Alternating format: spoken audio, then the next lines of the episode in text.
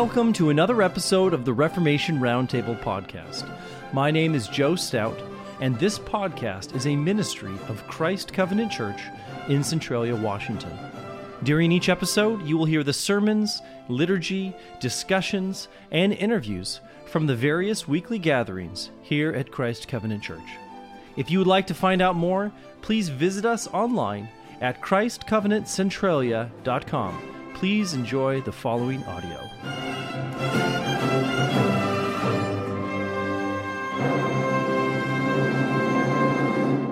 Let us rise and worship the triune God. Grace, mercy, and peace to you from God the Father, Son, and Holy Spirit. And also to you. From Psalm eighty-five. Lord, thou hast been favorable unto thy land. Thou hast brought back the captivity of Jacob.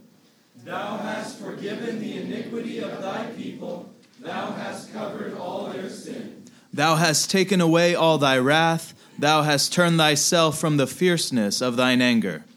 Turn us, O God of our salvation, and cause thine anger toward us to cease. Wilt thou be angry with us forever? Wilt thou draw out thine anger to all generations?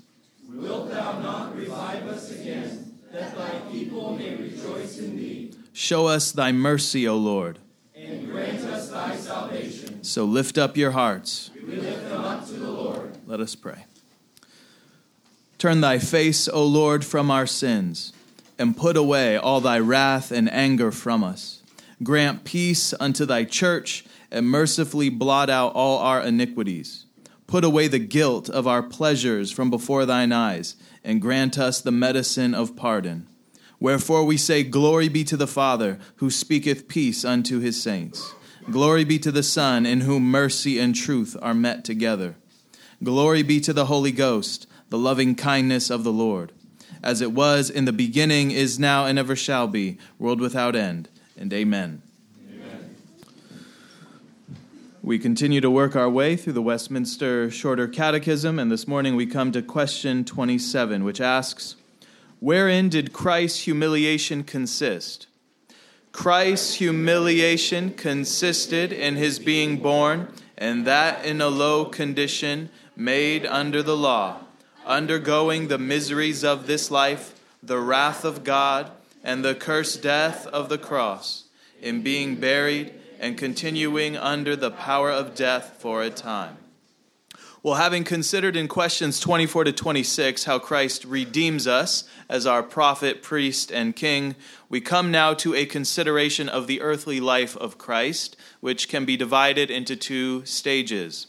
The first stage is what we call Christ's humiliation, and the second, his exaltation. According to the Catechism, Christ's humiliation encompasses the entirety of his life prior to the resurrection. As the Apostle Paul says in Philippians two, seven and eight, Christ, quote, made himself of no reputation, and took upon him the form of a servant, and was made in the likeness of men. And being found in fashion as a man, he humbled himself, and became obedient unto death, even the death of the cross.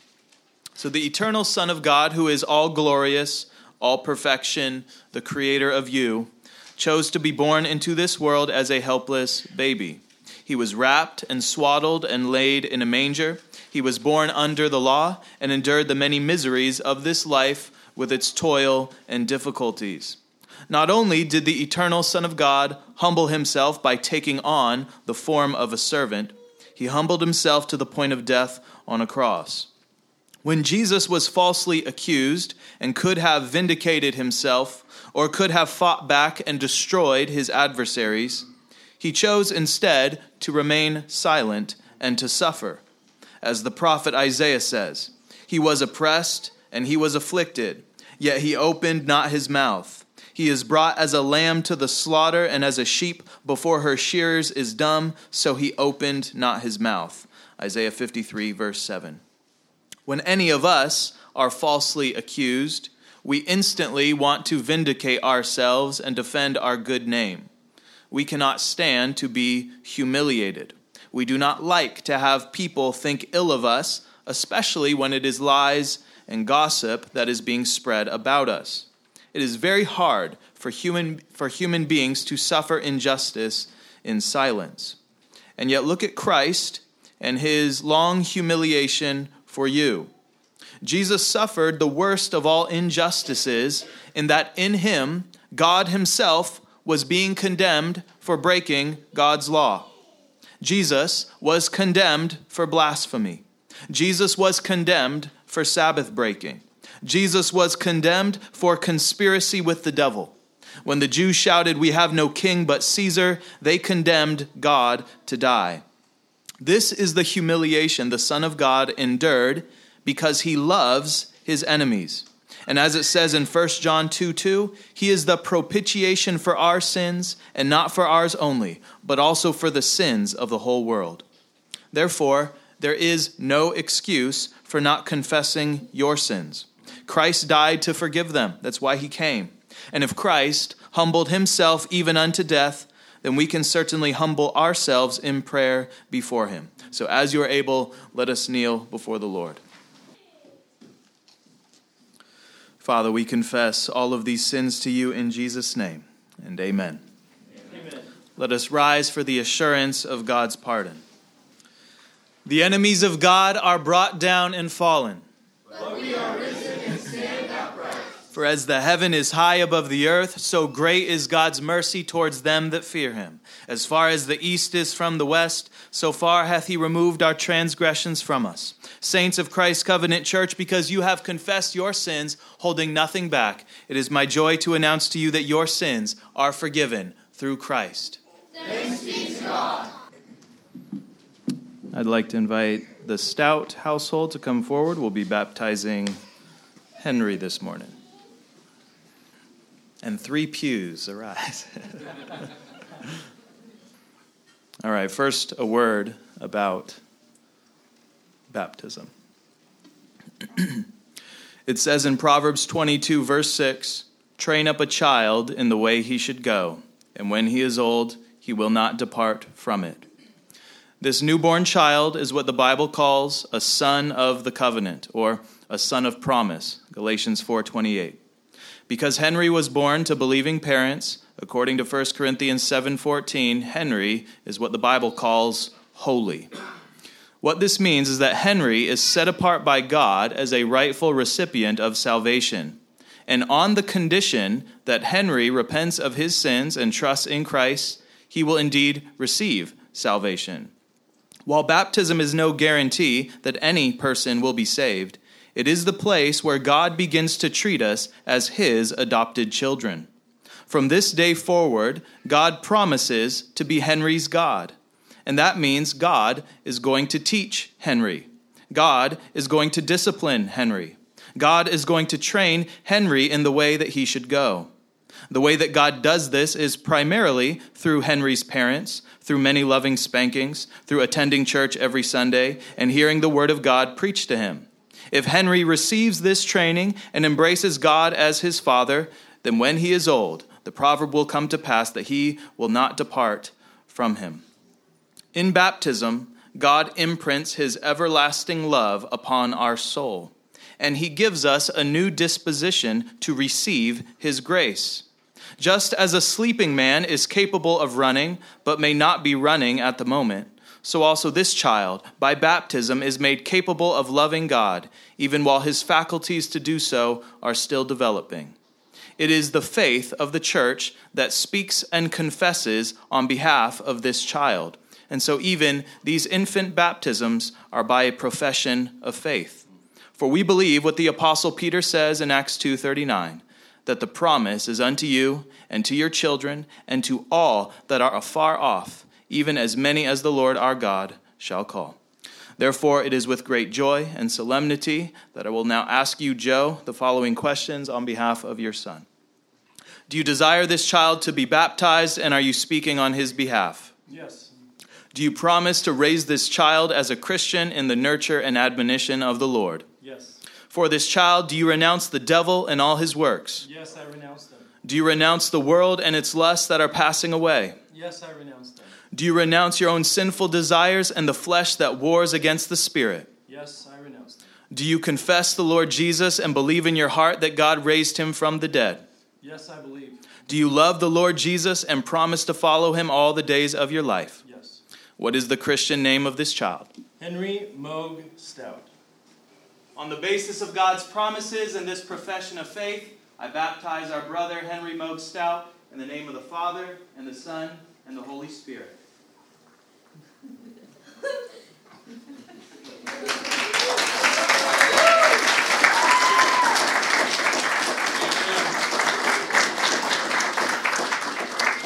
Let us welcome the newly baptized by giving him a charge, which is found in your bulletin. We welcome you, our beloved brothers in Christ, and charge you to seek first the kingdom of God and his righteousness, and to put off the old man and put on the new, to walk worthy of the calling by which you were called, and to abound with love in the grace of the Lord Jesus.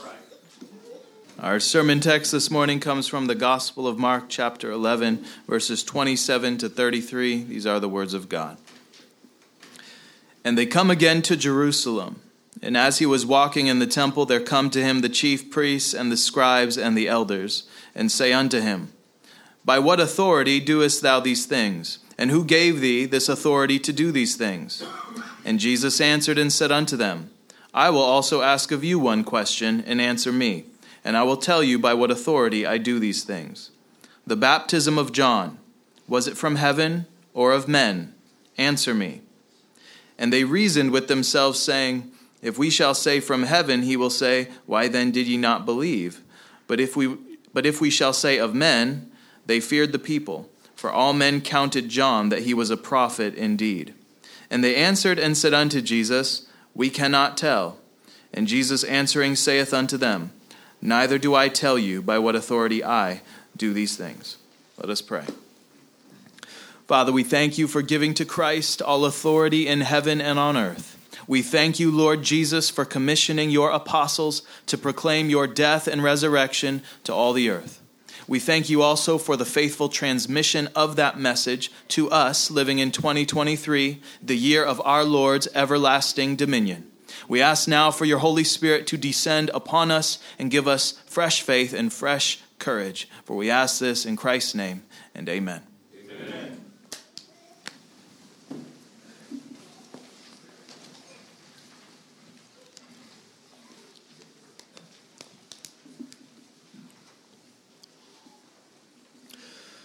Well, it is Tuesday of Passion Week in Mark's Gospel. On Palm Sunday, Jesus entered Jerusalem riding upon a donkey.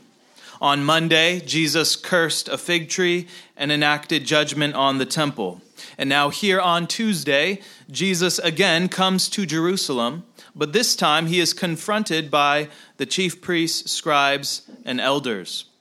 The charge against Jesus is that he has no jurisdiction in the temple. The Jewish authorities want to see some license and registration, please. They want to know, by what authority do you do these things? What follows in this brief uh, interchange is Jesus exposing the Jewish leadership for the frauds that they are. Jesus knows they are hypocrites, they are blind guides, they are seeking to murder him. And therefore, as the king who is wiser and greater, greater than Solomon, Jesus brings the proverb to pass that whoever digs a pit will fall into it, and he who rolls a stone will have it roll back on him. The question that the Jews are using to trap Jesus, to discount his authority, is going to end up rolling back on them and actually discounting their authority. And this is the way that God works. What wicked men employ for the destruction of our Lord will become the instrument of their own destruction. This is the wisdom and justice of God. So let us uh, watch as our master goes to work against the corruption in his house. Our text divides uh, neatly into four sections. Uh, in verses twenty-seven to twenty-eight, the Jewish leaders ask Jesus by what authority he uh, by what authority he does what he does. In verses twenty-nine and thirty, Jesus responds with a counter question.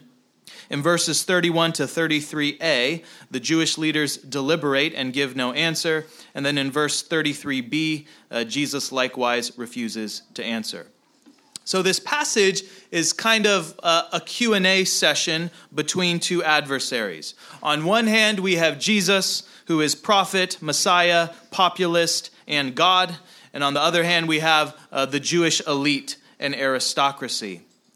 And the scene that Uh, plays out here in the public square is a scene that will be uh, replayed just a few days later, but in private, when Jesus is secretly captured, tried, and condemned in the middle of the night. So this scene really anticipates the charges that will lead to his crucifixion. They want to know, who are you, and by what authority do you come? So let's uh, expound our text, starting in verses twenty-seven and twenty-eight. It says, "And they come again to Jerusalem, and as he was walking in the temple, there come to him the chief priests and the scribes and the elders, and say unto him, By what authority doest thou these things, and who gave thee this authority to do the, to do these things?" This reference to uh, the chief priests, scribes, and elders should remind us of what Jesus predicted back in Mark eight thirty-one, where it says this, "He began to teach them," his disciples, "that the Son of Man must suffer many things and be rejected by the elders and chief priests and scribes and be killed and after three days rise again." So this is the beginning of those uh, foretellings that Jesus gave his disciples earlier. Now, uh, who are these three groups of people? Well, the chief priests were the highest, uh, what we would call kind of ecclesiastical or church uh, authority. They're the highest ecclesiastical authority. The scribes were uh, what we would call the highest legal or law authority. They're, they're the lawyers. They're the experts in the law. And then the elders are the highest non-priestly authorities. So they're, they're kind of more like uh, civil leaders, if you could uh, use those categories for the Jews. Together, uh, what these groups compose is a high council uh, in Jerusalem, which is sometimes called the Sanhedrin. The Sanhedrin. So these are the heads of really the most influential families and people in Jerusalem.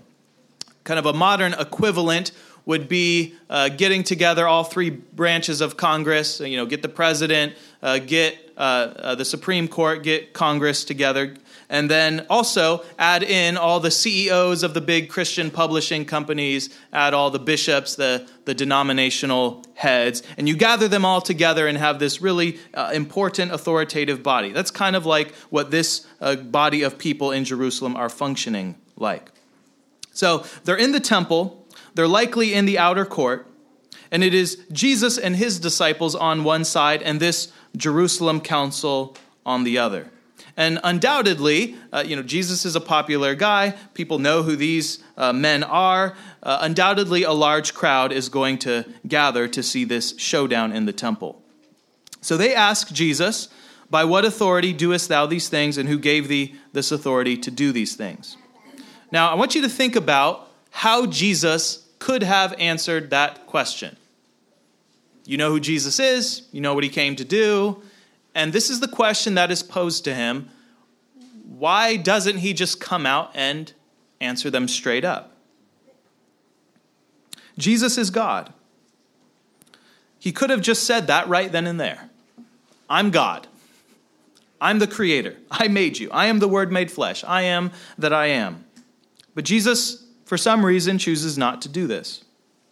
He could have also said, "I am Jesus of Nazareth, the son of Mary, and if you look up my family lineage in your records, you'll see that I am the promised son of David, who would be born in Bethlehem. I am the Messiah from the tribe of Judah, just like the scriptures foretold. I'm the one you've been waiting for." He could have also gone that route. But again, Jesus chooses not to say this either. Well, why is that? Well, think about why Jesus came in the first place. He came to offer his life as a sacrifice for sinners. Jesus says in John ten, seventeen and eighteen, "Therefore my Father loves me because I lay down my life that I may take it up again. No one takes it from me, but I lay it down of myself. I have power to lay it down, and I have power to take it again." So in this great conflict between good and evil, between Jesus and Jerusalem, there is also this really deep irony that both sides want Jesus dead, just for very different reasons. Jesus wants to die to give his life to save the world. The chief priests want him dead because he is a threat to their power. But despite this kind of surface unity of purpose, uh, the time has not yet come for Jesus to offer up his life. Before he lays it down of his own accord, at his own will, on his own timetable, he comes to give these authorities one more chance to repent. And should they refuse, he is going to expose them for the wicked shepherds and frauds that they are. In a very real sense, this is how Jesus comes to judge. He's coming there to gather evidence, to hear testimony, to see as an as uh, an eyewitness himself to how the chief priests, scribes, and elders are doing. Are they obeying God's law?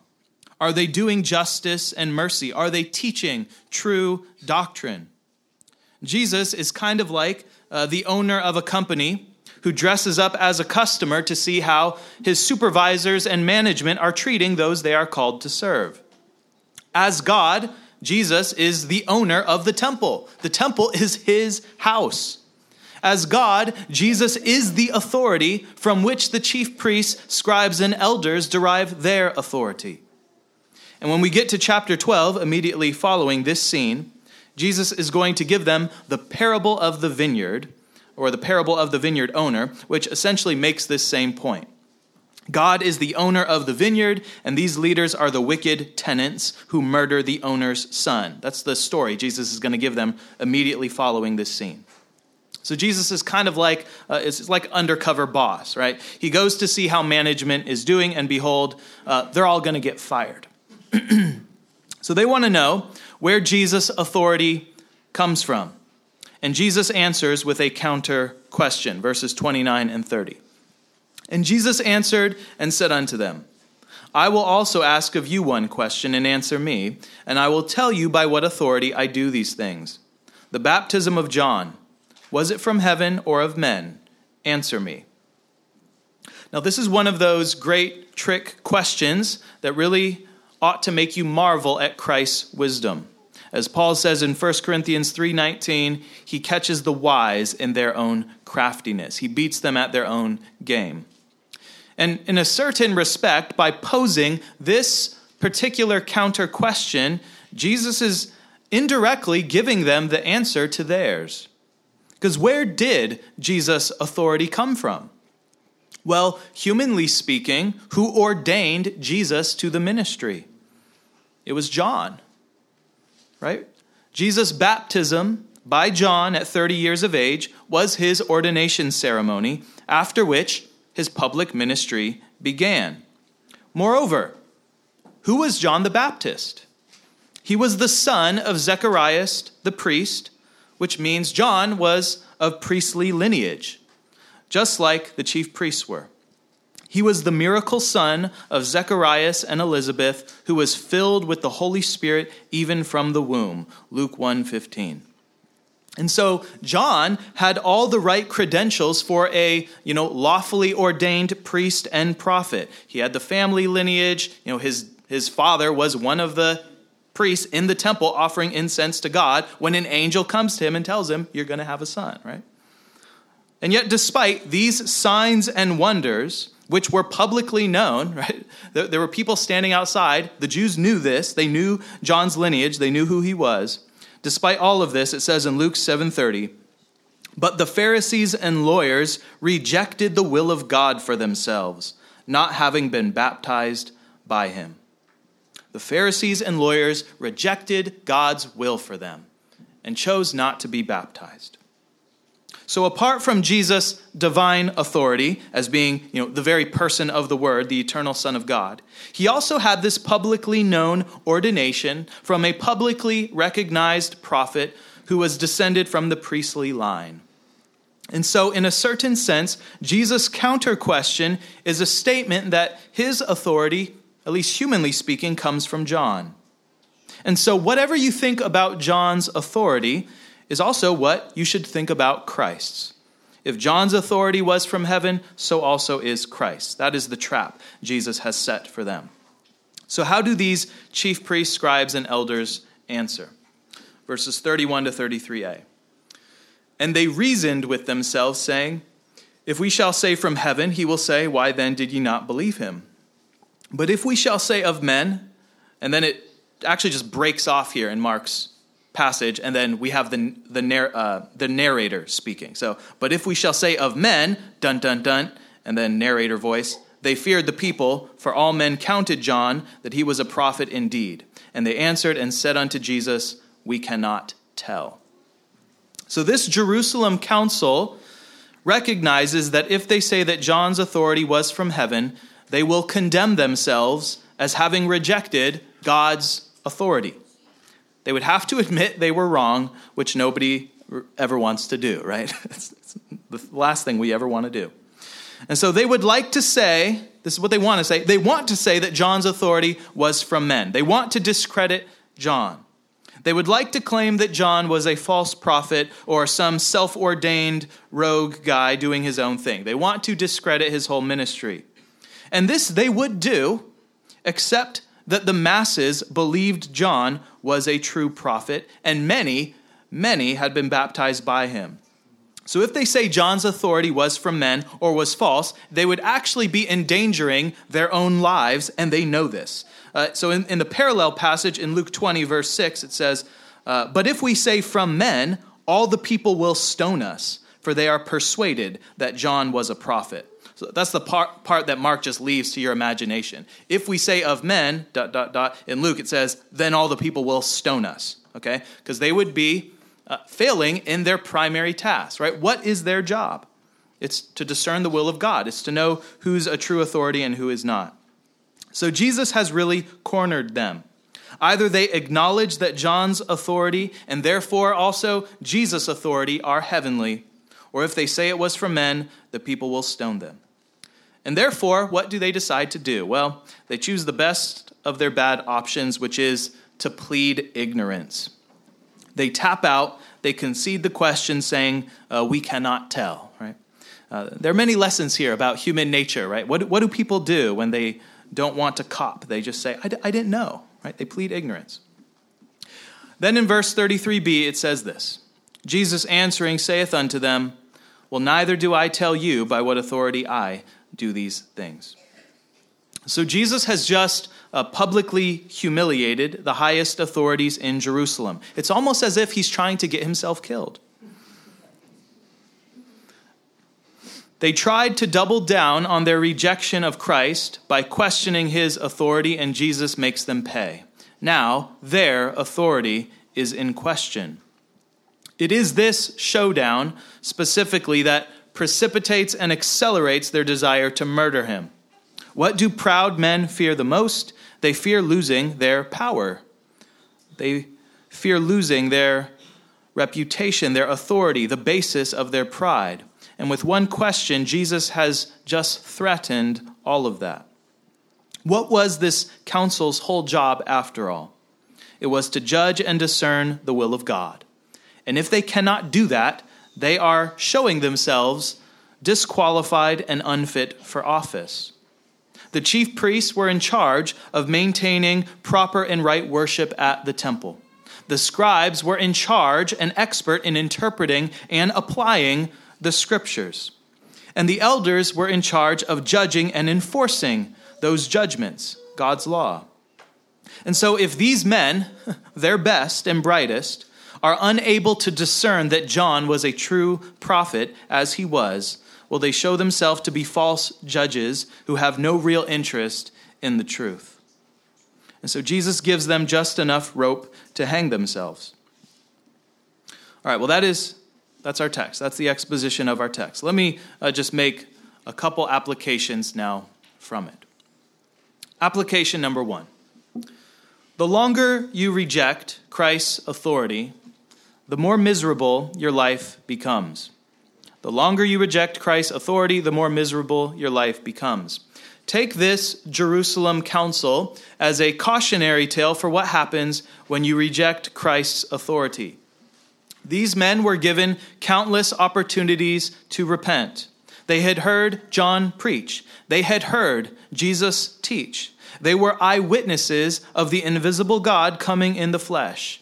And yet because they did not love the truth, they were blind to his arrival, so blind that they murdered him. For many people, the obstacle to salvation is not a lack of information. It is not a lack of knowledge that keeps them out of the kingdom. It is rather their own unwillingness to admit they are wrong that keeps them from heaven. Right? It's because men are stubborn. Women are stubborn. This is why it is true that hell is locked from the inside, right? What are sinners doing? They are holding the door shut. They don't want to let the light in. The pride of man is what prevents him from being truly happy. Do you think the chief priests, scribes, and elders were joyful, contented men? Is anyone happy who has to constantly keep up appearances and justify themselves to themselves and spin lies and believe those lies to soothe their conscience? Right? No, no one likes living a lie. Living in sin is really miserable. And one of the first signs of God's grace in our lives is that we recognize just how miserable we are without God. This is also one of the ways you know you belong to God, right? You're a Christian, you sin, you sin, and you're like, why does my life suck? Well, God's trying to tell you something, man.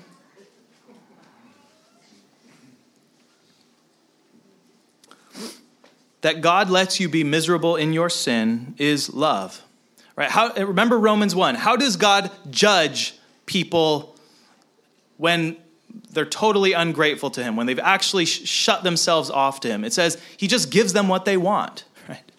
Hell is God saying, okay, I'm going to give you what you want. You don't want to be with me. Here you go.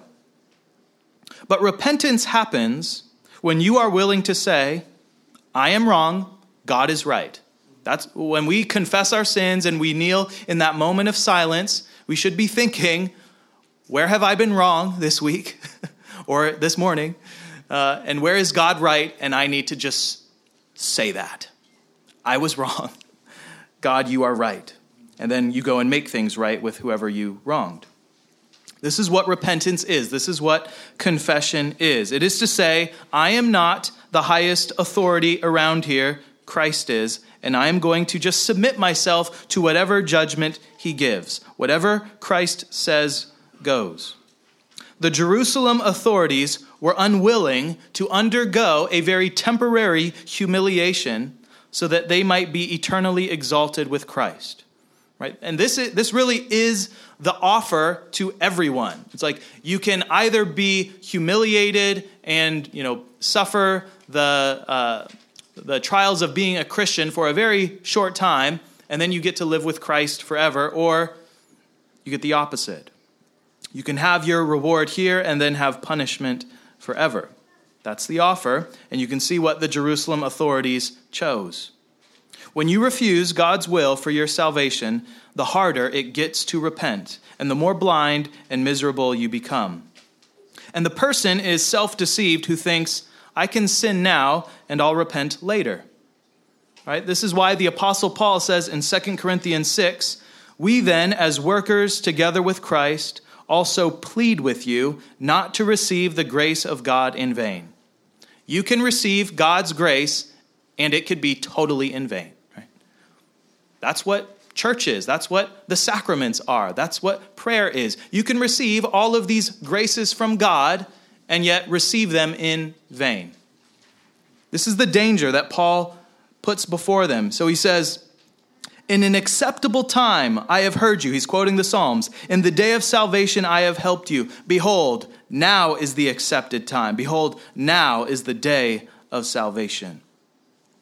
You see, it's very dangerous to presume upon the grace and patience of God, because you don't know when your last day will be. You don't know when God is going to say to you, I require of you your soul. And therefore, Paul says, if today you hear his voice, do not harden your hearts as in the rebellion, lest you become like Esau, of whom it says in Hebrews twelve seventeen, that when he wanted to inherit the blessing, he was rejected, for he found no place for repentance, though he sought it diligently with tears. Right? You can be born into a covenant home like Esau was. You can even be the firstborn. You could even really want the blessing. And yet, when Esau sought an opportunity to repent, it wasn't there. His repentance wasn't authentic. The blessing had already gone to Jacob. If you refuse to repent now, what makes you think you will choose any differently later? Esau rejected God's blessing. He sold it to Jacob. And later, when he wanted that blessing, his repentance was not genuine, but rather it was a worldly sorrow that leads to death. And we know this because what was Esau's repentance? Well, it was trying to kill his brother. That was the repentance that Esau had.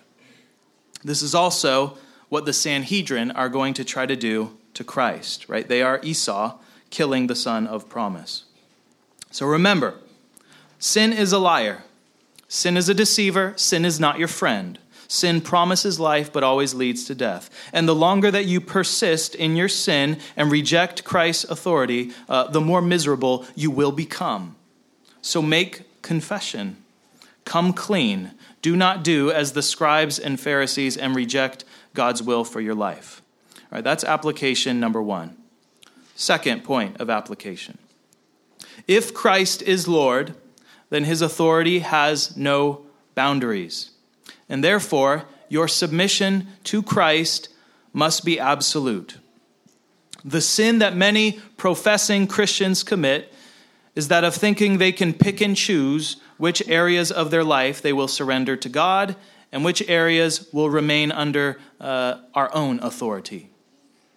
Many Christians live as if Jesus can be Lord of certain parts of our life, you know, Sunday morning, but the rest of the week or the weekend belongs to me.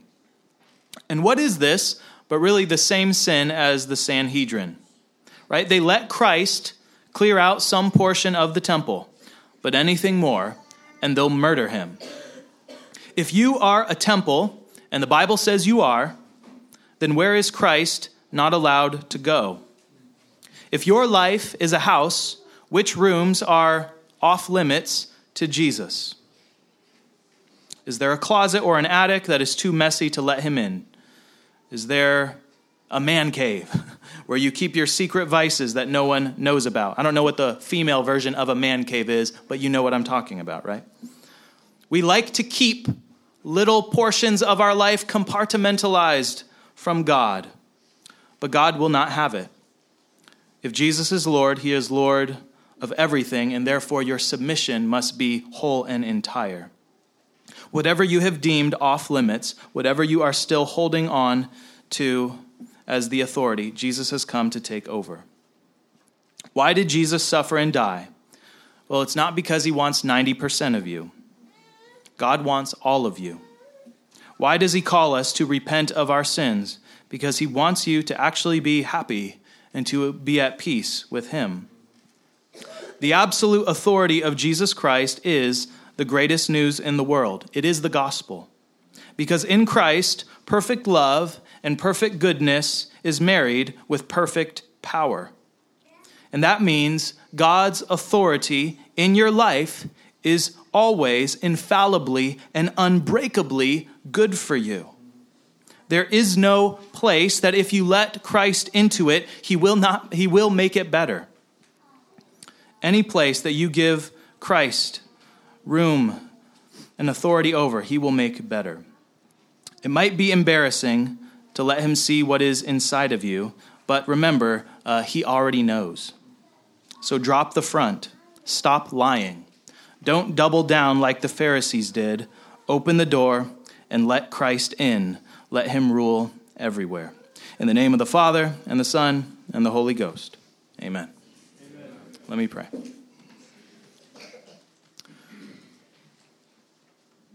Oh, Father, your word says that the Spirit searches us, and only the spirit of man knows a man.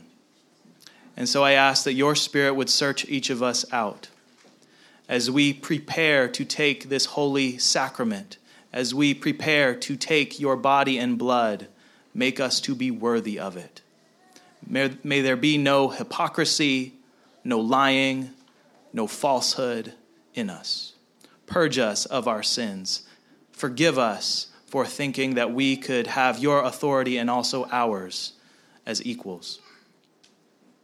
We ask that you would bring repentance to our little town, to our little region, that your authority would be proclaimed, would be adored, that your name would be hallowed in Lewis County, in Centralia, in Chehalis, this whole place.